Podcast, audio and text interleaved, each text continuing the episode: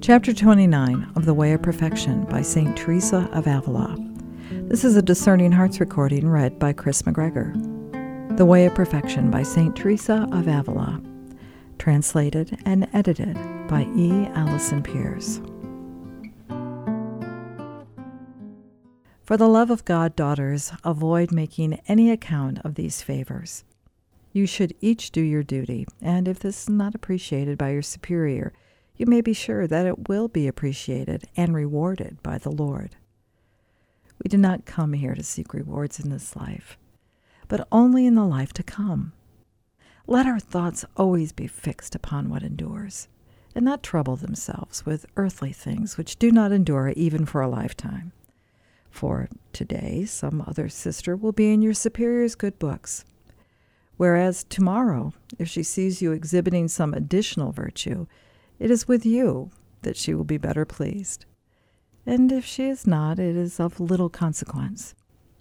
Never give way to these thoughts, which sometimes begin in a small way, but may cost you a great deal of unrest.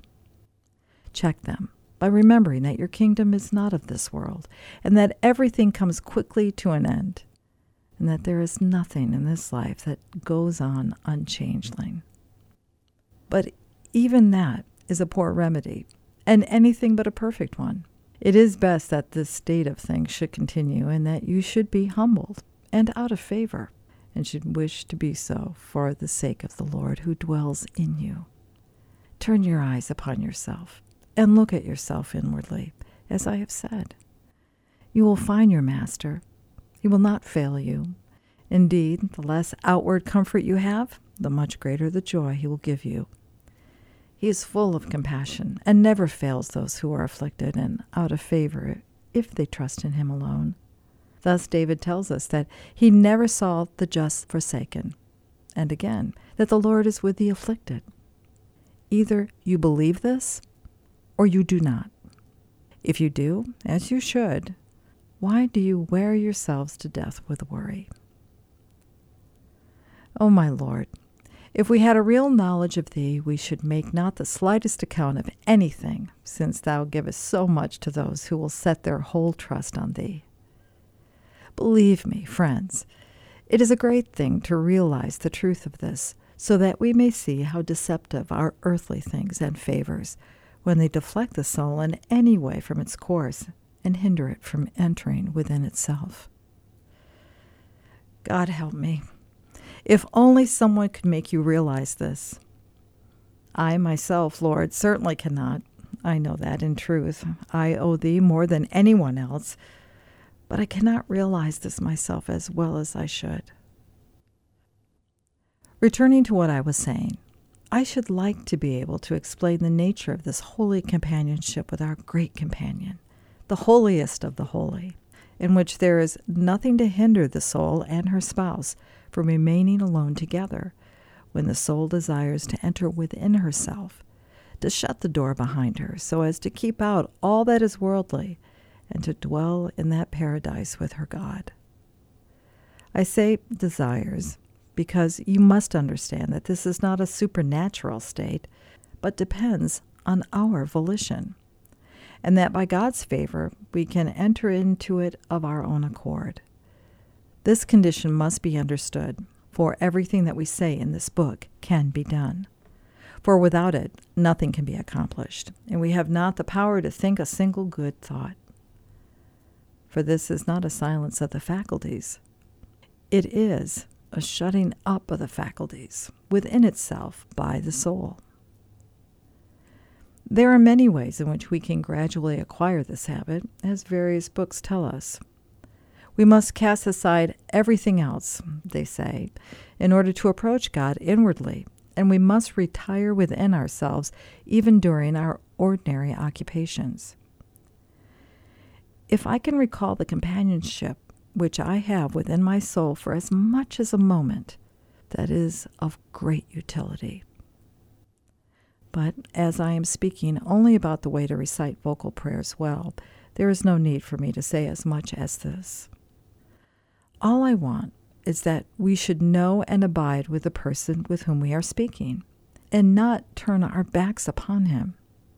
For that, it seems to me, is what we are doing when we talk to God and yet think of all kinds of vanity. The whole mischief comes from our not really grasping the fact that He is near us and imagining Him far away, so far that we shall have to go to heaven in order to find Him. How is it, Lord, that we do not look at Thy face when it is so near us? We do not think people are listening to us when we are speaking to them unless we see them looking at us. And do we close our eyes so as not to see that Thou art looking at us? How can we know if Thou hast heard what we say to Thee? The great thing I should like to teach you is that in order to accustom ourselves gradually to giving our minds confidence, so that we may readily understand what we are saying and with whom we are speaking. We must recollect our outward senses, take charge of them ourselves, and give them something with which to occupy them. It is in this way that we have heaven within ourselves, since the Lord of heaven is there. If once we accustom ourselves to being glad that there is no need to raise our voices in order to speak to Him, since His Majesty will make us conscious that He is there, we shall be able to say the Paternoster and whatever other prayers we like with great peace of mind. And the Lord Himself will help us not to grow tired. Soon after we have begun to force ourselves to remain near the Lord, He will give us indications by which we may understand that, though we have had to say the Paternoster many times, He heard us the first time for he loves to save us worry. And even though we may take a whole hour over saying it once, if we can realize that we are with him and what it is we are asking him, and how willing he is, like any father, to grant it to us, and how he loves to be with us and comfort us, he has no wish for us to tire our brains by a great deal of talking.